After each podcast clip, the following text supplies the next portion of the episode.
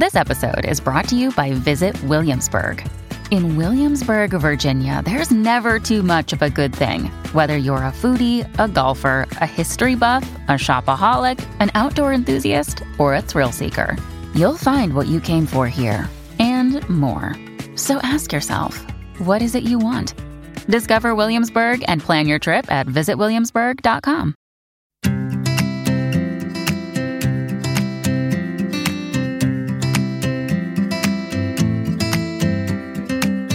Hi, everyone, and welcome to the Deliciously Ella podcast with me, Matthew Mills, and my wife and business partner, Ella Mills. Hi, guys. So, I've been so looking forward to this episode. So, my publisher sent me a book that she was just absolutely raving about that she just published called A Monk's Guide to Happiness. And I read it while I was staying with my mum when I wasn't very well a few weeks ago. And it was just it was just absolutely amazing. Everything about it made sense, it clicked, and really the focus is on the idea of happiness and that happiness can be a choice but we often need help in allowing that choice to happen. Um, happiness is obviously a topic that we love to talk about. We've talked about it a lot on the podcast. It's something that unites us all and something that we all strive to have a little bit more of but can often struggle to do so. So, our guest today works on the premise that too many of us are looking for happiness in places that we're not going to find it. So, we're trying to find external sources for happiness when actually it lies within, specifically in finding a way to control the way that we react to our thoughts. So, just to give that some context, every day we're having between 60,000 and 80,000 thoughts, many of which, as we all know, are probably unhelpful or negative. And he believes that if we can get a better handle on that, then we can consistently choose happiness in our lives. So it's quite an amazing backstory. About 25 years ago, Gelong Thubten, gave up his Oxford education, his life in New York, and became a Buddhist monk. And just before anyone switches off and thinks, what can I learn from a monk? My life is so different from his. I just have to note that it's probably not as different now as you might think. He has a smartphone, he travels about 300 days a year for work, working with everyone from Google to Benedict Cumberbatch, as well as teaching meditation and mindfulness in schools, hospitals, and prisons. And the proceeds of his work are then donated to charity to help open more meditation centres that benefit local communities, especially in the more deprived areas of the UK. So basically, we are completely honored because he is an amazing guy. I'm obsessed with your way of looking at the world. And welcome to the podcast. Thank you for coming. Thank you very much. Thank you. So, can we start with the all important question How do you define happiness? I define happiness as a trainable skill. Okay. You know, I think for many people, happiness is the result of what might or might ha- might not happen to them. You know, I will be happy when, I will be happy if, I can be happy because. So happiness for many people is a thing you get when the world suits you or does stuff for you that makes you feel all right. Whereas I see it the other way around. I see that you can train your mind in happiness and everything else comes from there. And it's a choice. It's it's something you can choose through learning how to be more at peace with your own thoughts and and be less driven by negative thoughts. And maybe you can choose to have a positive outlook even in difficult situations. So happiness is a kind of mental independence. And how do you train that within yourself? Well the method i'm using in in my life and when i teach and in my book is obviously mindfulness. But you don't have to subscribe to a religion or anything like a system of training. You can just find ways within yourself to be in the present moment. It's, it's actually quite easy to just learn to be present and learn to be not so controlled by your thoughts. Mindfulness is a great technique because it gives you methods which are tried and tested over the centuries. Uh, but I really like to emphasize that this is something which, you know, even though I'm a Buddhist monk, I'm not going around trying to turn people into Buddhists. It's something anyone can do and you don't even have to call it mindfulness. I work with quite a few schools where they call it stillness mm. or moments of peace. I mean, you can call it anything really. Because mm. I think sometimes that's the barrier for entry for people. Is you say meditation, mm. and people think, "Oh my goodness, mm. I'm going to have to sit on my own mm. in a quiet room." Maybe you've got children or you mm. live in a noisy area, and that's in itself probably quite challenging. And you think, "I'm going to have to sit in this quiet room which I don't have for an hour cross-legged." I can't do that. And actually, as you said, it doesn't have to be so, for want of a better word, extreme. It's actually just finding those little things. And you wrote this passage in your book, and I hope you don't mind if I quote it, but I just thought it was the most beautiful definition of happiness that I've, I've read. And you said, when we are searching for happiness, there is a sense of hunger, of incompleteness. We are wrapped up in the expectation of getting what we want and the fear of not getting it. We feel trapped by uncertainty. We think we can only be happy when our goals are completed which means that life is always about the future rather than the present. Thoughts and emotions create storm inside us, and we easily become their slaves. Moment to moment, we might find ourselves in an argument with reality, constantly wishing things were different.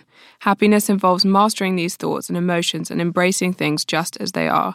It means we relax and stop trying to manipulate our circumstances. If we can learn how to rest deeply in the present, even when facing difficulties, and we can train our minds not to judge, we can discover within ourselves a tremendous source of happiness and satisfaction and I'm just I think I need to print that out and hang it everywhere because it is it's so incredible and it's so true. And as you said and I'd love to just talk about that that need to be in the present because we do seem to live with a lot. And I don't know if fear is almost the best word where we're kind of anticipating what we have to do that day the to-do list our fear of not getting to the next stage in life or worrying about things that have happened.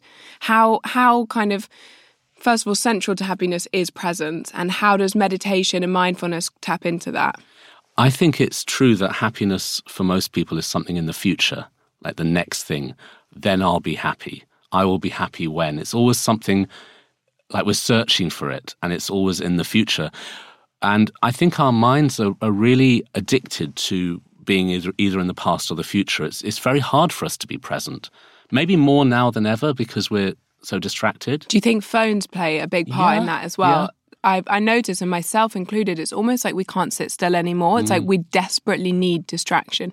You can't just sit for like five minutes quietly on mm. the bus or something like that. You've got to get out your phone and be looking at something. I mean, before we had phones, what, when we stood in a queue, what did we do? We just stood in a queue. Now we're standing in a queue and checking our phone. And I'm not against phones. I mean, I, have got one too. We've all got phones, but I think it's interesting how it's taken us away from the present moment. It's made us more distracted, more constantly in the future or the past. And so happiness for many people is like that too. It's about something they had in the past or they want to have in the future. They don't realize that it's here in the present moment. And what it is is that it's a state of mind. I mean, let's really think about it. You know, if somebody if somebody has something that makes them happy. Like they're in a situation that they really like. They're lying on a beach, they're on holiday, they're lying there in the sun, they're really happy. What is actually happening to them in that moment in their mind? They're fully present mm. and they, they don't worry about stuff. They're, they're not at work, they're not thinking about home, they're just in the moment. Well, isn't that a skill of the mind that you could train anywhere? I mean, I like to stand in the middle of London in Piccadilly Circus or Leicester Square and experience the same thing as if I was lying on a beach, which is simply to be present mm. and not to be worried.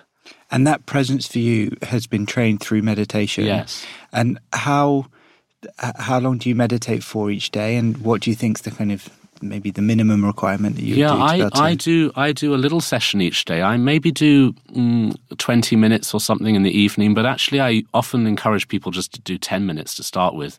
So can we go back to your to the monastery? Yeah. and how how you got into all of this? My story is quite extreme because I, I became a buddhist monk and i'm not suggesting that's what everyone should do. It's just for me i was in such an extreme state of stress so I was living in New York and I was living a really I would I would describe it as a wild lifestyle in that I was always going to parties. I was very excessive, excessive with with my lifestyle, with, like alcohol and, and uh, not looking after my body, eating really really junk food. I never ever cooked in. I had a little flat in Greenwich Village in New York, the only time I ever used the stove was to make popcorn for a party. the rest of the time, it was always just grabbing a sandwich, grabbing junk food here and there, and it made me very ill. And the stress and the worry, I was having panic attacks, I was having episodes of depression. I got very unwell. I literally woke up one morning with all the symptoms of a heart attack. And how old were you at that point? I was 21. Yes, wow. so young. And I was frightened and I had no family around me. I actually had no health insurance either. So I'm in the States with no yeah. health insurance. So I couldn't see proper doctors. I just had to get myself well enough to come back to the UK. And then obviously we've got our health system here. And the doctors told me, you have had a burnout through stress and through excessive living, and you need to learn how to calm yourself down. So I thought about meditation. I'd never done it before, but I knew about it through my parents my parents had always talked about it. I'd never done it, but I thought about that. And then, you know how everything just comes together at the right time. Mm. So at that time, an old school friend of mine said, There's a Buddhist monastery in Scotland. it's called Samye Ling, and you can go there for one year. They just started this thing in, the, in this Tibetan Buddhist monastery in Scotland where they accepted people for a one year period of being a monk. And I thought, that's that's like taking a year out. It's almost, almost like rehab or something. Mm. I'm going to go there and this will sort me out. I just knew, I felt deep in my bones this would be good for me. So I went to this monastery. It's in the borders of Scotland. And literally after four days, I was a monk. Wow. I just loved it. I thought, sign me up. I'm in. It was lots, lots of young people were there at the time. And it was a whole influx of about 40 or 50 young people who were kind of burned out from from partying or from you know living crazy lives or just lost. And a lot of people with very fragile mental health. I mean i was having all these panic attacks and then all these other people were telling me they were experiencing the same thing. So it felt like we were on a journey together. But i was never going to stay longer than a year. And what did you do during that year? During that year, I worked in the monastery. So, you know, I would do cooking and cleaning, or I think my job was making beds for the guest house and I would meditate. I would learn, you know, they taught us meditations. Also, it was a very, um, like a family environment. I really got to know the other monks and nuns, and we were like pals together. It was a really nice feeling. But I was planning to leave at the end of the year, and something stopped me. At the end of that year, I decided I'll just try another year, just see how this goes. And it was in my second year that I went into a solitary meditation retreat for nine months. And oh. during that time, I went very deep into myself and very deep into what my beliefs are and what what I think is important for me in life. And that's that's when I decided to be a monk for my whole life, like take the full the full vows, the life vows. So one question I wanted to ask, and we were just talking about it on our way over here as well, and it's something that we've talked about a lot and it's it's quite a kind of sad thing to say in some ways but it feels to me the happiness in being a choice is also discipline. There's a definitely a sense of kind of almost self-discipline in in committing to things that allow your happiness to come to the surface. I and agree. I, I really liked the way you talked, especially when you were talking about the four year meditation retreat that you did, that you're very honest about the fact that although it's obviously really helped you in your life and brought you to an amazing place, that it wasn't easy that it was really hard. And there was another beautiful quote you said. I remember thinking it was like having open heart surgery with no anesthetic. You're backed into a corner with your most painful thoughts and feelings with no distraction or escape. At times, it was the unhappiest period of my life, yet in the end, it taught me a lot about happiness. I learned that happiness is a choice and something we can tap into within ourselves. And I thought I'd just love to tap into that idea of kind of discipline. And as you said, the fact that, you know, it is about coming back to that mindfulness all the time and and I guess making these things a priority and mm. not expecting it just to come to us. I agree. I think we need a certain kind of discipline for anything in life. If you have a job, you've got to be disciplined enough to go to work each day. If you're bringing up kids, you've got to have that discipline of doing what's right for the kids and, and looking after your family. Whatever we do requires discipline. And if you want to make changes in your life with eating or with exercise or meditation, you've got to make a choice and then you've got to stick with that choice. But what I do find is that people are frightened, like you said at the beginning, frightened of meditation because they think, oh my goodness, I haven't got time for that. Don't ask me to sit still for an hour and in cross legged in a room. But actually, it's 10 minutes and it's not even cross legged. You can sit on a chair. And once you start practicing the meditation every day, it starts to build up inside you as a feeling of peace and happiness, and you kind of want more of it. It's the same with healthy eating, isn't it? Mm-hmm. When when people change their lifestyle from unhealthy eating to healthy eating, at first, you know, they're giving up sugar or whatever, and they feel like, oh, they're craving what they used to eat. And eventually, their body just sings with health. I mean, you've found this mm, yourself with totally. your own story. And then you want that healthy food. It's not like a, you're not depriving yourself. You're actually nourishing yourself and you feel good. So there's a, like a transition period when it I, works. Yeah, I completely agree. And I think it's that when you're making new habits, you need discipline because also there's no such thing as a quick fix you know i'm sure you know the first day that you bring mindfulness meditation into your life life isn't going to change in that 24 hour period. It is about that sense of consistency and it's as we say in that sense of discipline. But in time you feel the benefits and you reap the reward of it so much that actually most days it comes really easily because it's been such a life enhancer that why would you not want to do it? But there were a couple of other kind of pillars of happiness that you touched on. And I know compassion was one and, and freedom was the other. And I wondered if you could tell us a little bit more about those. Well, I do think that one of the things that makes us most unhappy is when our relationships are full of conflict. And I mean, that can be at a very big level in terms of major hurt, or it can just be the day to day irritations that we have with each other. I mean, what winds us up more than anything else is kind of other people, isn't it? how they speak to us, or what they do, or what they say, or even how they look at us. Like, why, why is he looking at me like that? He doesn't like me. You know, this kind of constant feeling that other people are on our case or getting on our back about stuff. So I think compassion is actually also a trainable skill. It's where you learn how to understand other people's stress and you don't feel that they're out to get you. You just feel compassion for them in their own pain and suffering, or they're lost in their own confusion or their own negativity, and that's why they're behaving like this. And I just, I just happen to be standing in front of them, but it's not nothing to do with me. And if you understand that, you can train yourself to feel a kind of forgiveness for other people. And then that removes stress, obviously, for yourself, but also improves the relationship. And then I also think at a deeper level, I think we are all here on this planet to communicate and to help each other. And so when you can live a more compassionate life, you start to feel like your life has a, a greater meaning. Totally. People always say that you get more joy from doing nice things for other people than you do for yourself. And I think that is so so so true. I think so and i think like with both of you as well the work you do educating people and, and helping people become healthier it's a service thing isn't it? I mean sure there's a business aspect to it but really it's about wanting to help the world to become happier healthier people. It really is. It becomes you know we feel so lucky each day to wake up and do something that we have such enormous purpose in. And we want the business to be commercially successful but it's really a it's a kind of byproduct.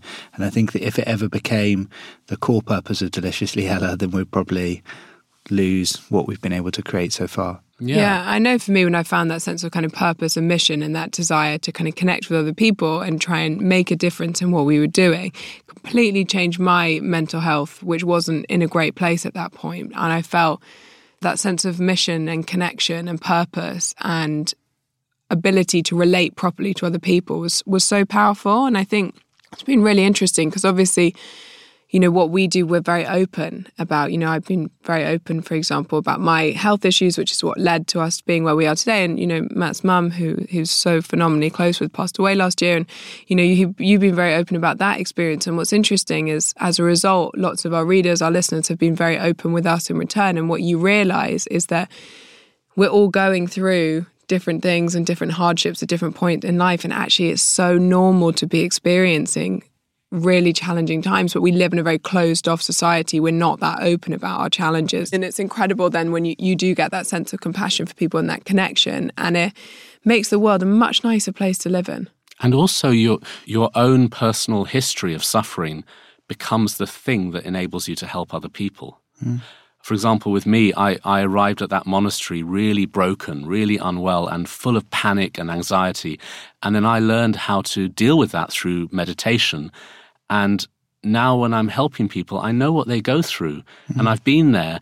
And that suffering that I went through gives me a great impetus to want to help people. And the same with you, with, with your story with health and how you tr- turned your life around. Actually, you must look back and think, it's really good that you went through that darkness. It's made you able to help yourself and help others. A hundred percent. I wouldn't change it for anything. And I think it's also an amazing experience in learning that there's, you know, there's always a silver lining and that actually you can always find that silver lining. And that is a really phenomenally powerful and empowering lesson, I think, in life. But again, you've got to dig pretty deep to find it and i think that's the challenges that we we don't often want to do that but yeah I, I i totally agree and i think some of the the greatest happiness is turning something that's been a really bad thing for you into something that's really good for other people. And know, like Ella, I saw it with my mum as well with her illness, and she turned the the whole focus of the last year of her life when she was going through.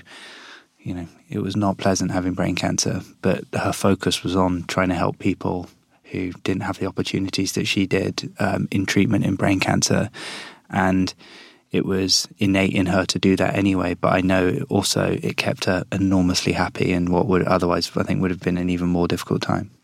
That's beautiful. Mm. And, and it really is about your own suffering becoming the catalyst for helping others. Yeah. And then you have a different relationship with your suffering.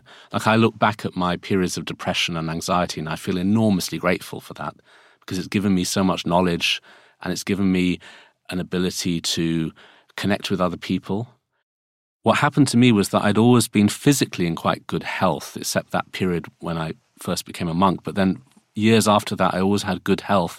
And then about 10 years ago, I got very ill with typhoid. I went to India and I caught typhoid, and they cured me of the typhoid, but it left me in a very weakened state. So I actually had a kind of chronic fatigue for about five years. And that was horrible, obviously. But looking back, it's made me have more empathy for people who suffer because now when people talk about their health issues, I've been there and I can relate to them. And you were able to remain happy through that time? Even? What I found is that actually that fatigue I was experiencing went away when I learned not to fight it, when mm-hmm. I learned to relax into it. So actually mm-hmm. during that period I carried on teaching and traveling and doing the thing the things I do. And I found that obviously it wasn't pleasant many times, but through self acceptance the fatigue would lift. Because mm-hmm. I discovered that that very strong state of exhaustion is very much about pushing away the feelings and wanting to feel better, but instead just relaxing into how you feel. That doesn't mean you're going to stop seeking medical treatment or trying to get better, but just relaxing into the moment can make you happy. Amazing. Amazing. And what about freedom? How does that pillar come into it? Well, in my book, I really try to define happiness as freedom. And when I talk about freedom, I say, okay, look, we live in this free society. We can make choices, we can dress how we want, we can vote how we want, we can follow religions that we want. But inside our mind, are we really free? Because deep down inside, our minds often do stuff we don't want them to do. Mm. Our minds go into dark places, our minds go into distraction. We're not mentally free in a way we, we feel imprisoned by our thoughts and emotions. So for me, mindfulness and meditation are about learning that freedom where you don't have to buy into all of the stuff going on in, in, in, your head. You can learn to let go of it. And that's what those techniques are all about. Like a, a typical meditation technique is where you focus on your breathing and then your mind wanders, but you bring your attention back to your breathing very gently, very softly, bringing your attention back. Every time you bring your attention back, you're learning freedom because you're learning to choose where to send your mind. You're saying to your mind, I'm not going to go into that distraction. I'm going to bring it back to the breath. So you're training in being free from those negative thoughts and emotions. Tapping into that, there was this really brilliant moment where you described coming back to London after living in the monastery for a kind of pretty substantial period of time. And you'd had no idea what was going on in the world because you'd been in a period of isolation. So you know, technology had advanced massively and all kinds of different things had, had come into play. And I, I, found it really interesting how you talked about the fact that everyone's face was buried into a screen. You kind of really noticed the speed, the busyness, and the kind of constant bombardment of that kind of almost hysterical news cycles, which which I think are really interesting. And you described it as what felt like a zombie apocalypse. Mm-hmm. And I'd love to talk about you know, how do we coexist with modernity where there is technology and there is social media and there are emails and there is 24 hour news beeping at us all day, every day? How do you continue to make that choice to find the calm, to find the presence?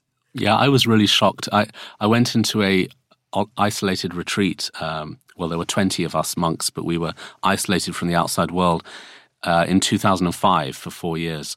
And we had no contact with the outside world. And then when I came out of that retreat and I went to London, that's when the smartphone revolution had happened. During those four years, smartphones had, had arrived and also all those different social media networks. And so I arrived in London and was just really shocked by the speed of things and also the way the news invades us. You know, in the old days, if you wanted to keep informed of what was happening, you choose to buy a newspaper, switch on the news. But now it's always there. It's invading our, our phones and you can't get away from it. And so I just think we've become more distracted and more speedy and more, more kind of frazzled than ever. But I do find that for myself, now I have a phone and I'm on social media, so I'm in that world now. But I find that if I do mindfulness every day, I can protect my mind. It's not so toxic. I don't have to get so carried away by it. I, I, can learn to pull back when I need to. So I believe that now, with the world we live in, we need meditation more than ever as a matter of survival mm. to navigate that busyness of life. It is absolutely terrifying. You see the rates of, you know, depression and low mood and anxiety on the rise. And there's such a direct correlation with the change of pace of life. And it feels like we do desperately need tools in order to be able to kind of function and genuinely enjoy the world we're living in. And, and, I think a lot of that upset comes from the comparison culture that we're in now. You know, with social media, people, especially young people, are looking at pictures online of other people and they're feeling less about themselves, you know, feeling more insecure. They don't realize that most people are filtering their photos and they don't actually mm. look like that. And, you know, they're yeah. presenting a glamorized version of themselves. But then people at the receiving end of that are feeling more and more dissatisfied and more and more insecure. So I think the, the game changer is if we learn how to make ourselves happy from within. And then you can look at social media and you don't have to feel there's something missing in your life. Mm-hmm. Everything else is a bonus once you've sorted yourself out internally. Yeah, so it's all about internal happiness. Exactly. And so then two of the other obstacles you mention in terms of finding a sense of freedom and happiness are resentment and anger and that that feeling of resentment towards others creates such a roadblock. And can you tell us a little bit more about that? Well, yeah, I think we spend a lot of our time irritated with others, don't we? Yeah. We spend a lot of our time feeling upset with the things people say or do. But I think that's where forgiveness training comes in. And in the book, I've written a chapter on forgiveness with practical steps. How do you forgive? How can you train your mind to forgive people who make you angry? Well, the first step is to actually realize it's you experiencing the anger, and that's something you can change. You don't have to feel that they put the anger in you. It's something in you already that you can start to change. And I think it's really about understanding the human condition, understanding that everyone who makes you angry is just coming from a place of ignorance in themselves, and you don't have to buy into it. And in fact, you can think about their backstory. Even if you don't know what their backstory is, you can assume that they have stress, they have stuff going on. You don't know what happened to them yesterday that might have brought them to this place that's made them into this yeah. irritating person. We don't know. So we can assume that they are suffering, they are confused, they are lost in their own stuff. And so if you train yourself to think in that way, you can learn to let go of that resentment because the resentment is really painful and it's incredibly bad for us. You know, they've proved that anger lowers your immune system. Mm-hmm. It's not good for our health. It's not good for the world. So anger is probably the most painful and heavy poison that our mind tends to carry. And we need to detox. We need to detox from our anger. I mean, it's great to eat healthy and you can drink green juices and do all of that. But if you're angry, yeah. that's the biggest toxin. Yeah. I think that's what we love about the podcast is that it's, you know, for us, being well is such a 360 thing, and your mental health and your happiness is such a huge part of that. So, just talking about how it affects us on a physical level, I know you've done some work um, with different neuroscientists, especially someone at Yale. Could you give us a brief overview of how meditation affects the brain? Well, interestingly, meditation is a bit like taking your brain to a gym. If you take your body to the gym, you're going to get muscles. So if you take your brain to the gym, it's also going to change in a healthy way. And this is all to do with neuroplasticity, which is the fact that through training again and again, our brain will change and those changes will last. So one of the main things is that it stops the brain producing too much cortisol. Cortisol is that stress hormone that we go into whenever we're in the fight or flight stage.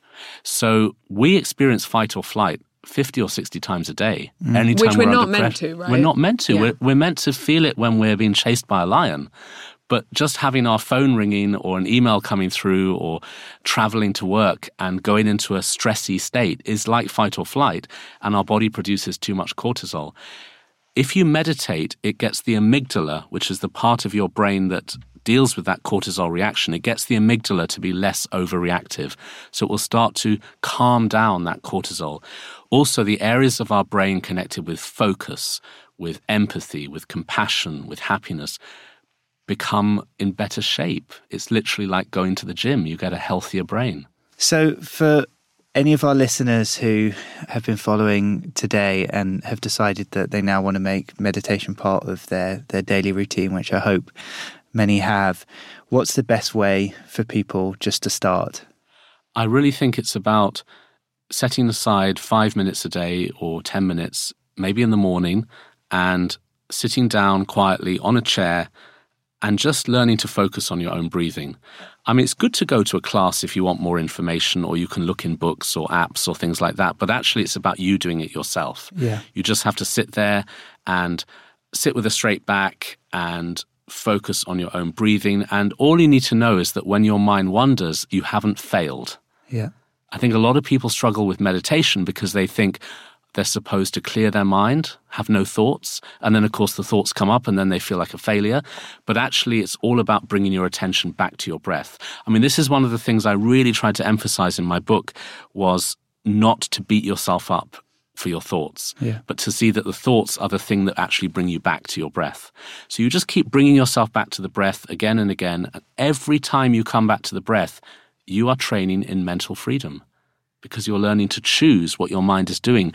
And that's what will help you to choose happiness. Amazing. And so, as a rough routine that people might be able to follow, so to get out of bed, not to look at your phone, and just to go sit on a chair or at the end of your bed in just a quiet place and just put out five to 10 minutes. I think that's great. And I think it's really important that we don't look at our phone first Yeah. thing in the morning. I mean, people literally start reaching around for their phone Yeah. before their eyes have even opened, Yeah. and they shove their phone in front of their face and they try and like pull their eyes open so they can see what's on there. That's not a good way to start the day. You're just manipulating your body chemistry in a really unhealthy way.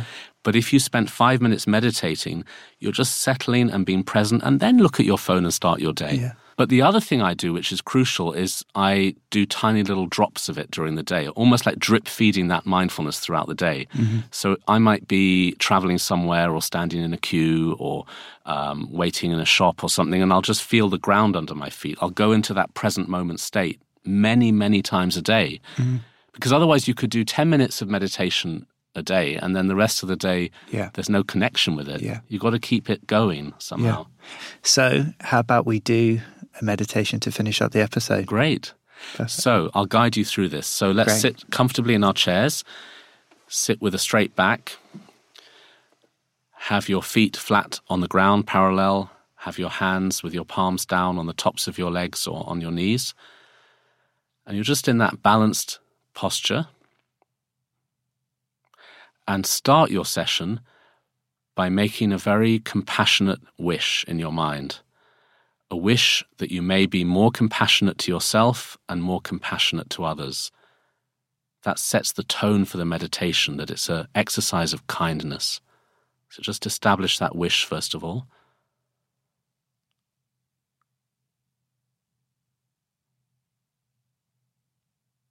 Okay, now feel the chair under your body.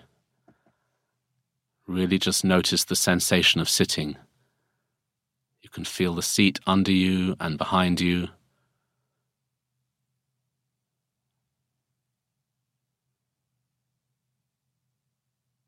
Now bring your focus to your hands and feel how it feels to have your hands resting on your legs. Explore the sense of contact between your fingers and the clothing that you're wearing. You can feel the fabric of your clothing under the skin.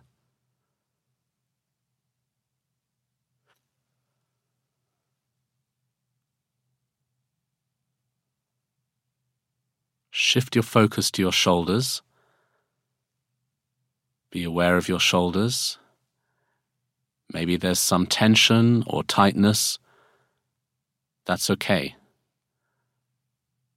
Just be with the moment, however it feels. Tense or not tense is okay.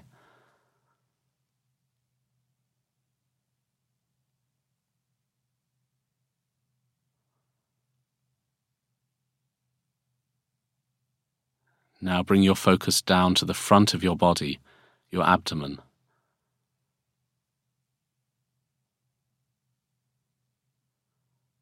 This is where you start to notice your breathing. Now, this isn't a deep breathing practice, it's just normal breathing. So breathe without any effort. And feel how the breath makes the body move. A little bit of movement in the belly or the chest, in and out with each breath. Just focus on that subtle, gentle movement.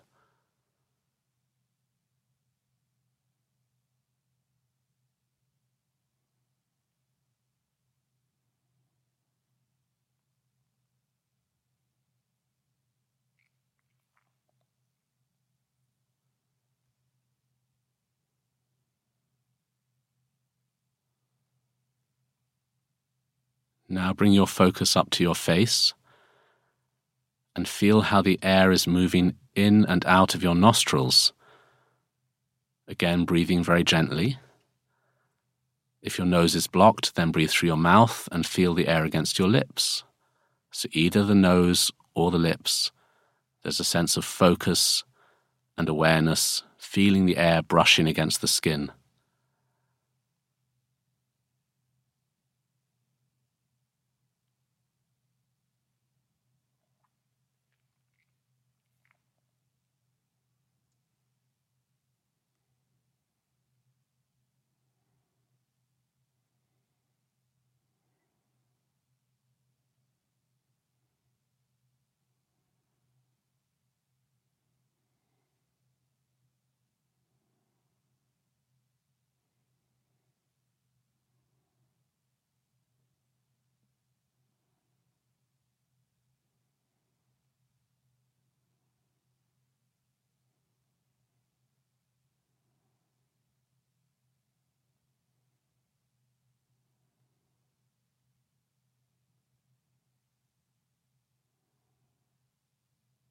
When your mind wanders, just gently bring it back to the focus.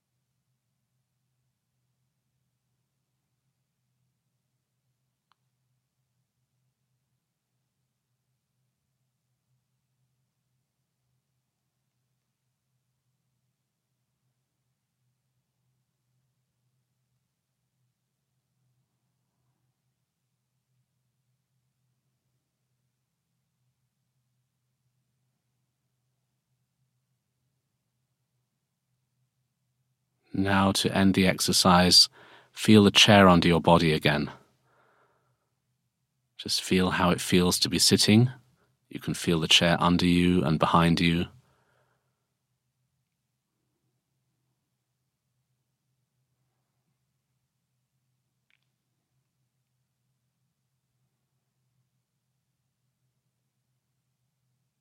And the last step is a moment of compassion again.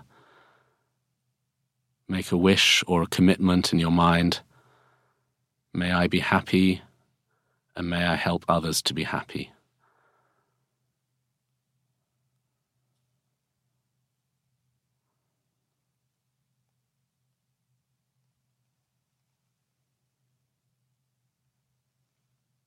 And stop there. Wow. I It was good. amazing. That the was baby amazing. was kicking so much. I think she loved it. Baby was meditating too. Excellent. exactly. Thank you so much. That was incredibly powerful. Thank Yeah. you. And um, if anyone's got, you know, some time for some summer reading, honestly, the book is just really uplifting. There's just really beautiful pieces in there, and it will, I hope, give everyone some really good ideas for happiness. So it's just called A Monk's Guide to Happiness. It also has the most beautiful cover I've ever seen, so it's pretty good, pretty good one to have at home. And um, we will be back next week for our last episode of season three. So we will see you then. Thank you guys so so much. Thank you so much. Thank you.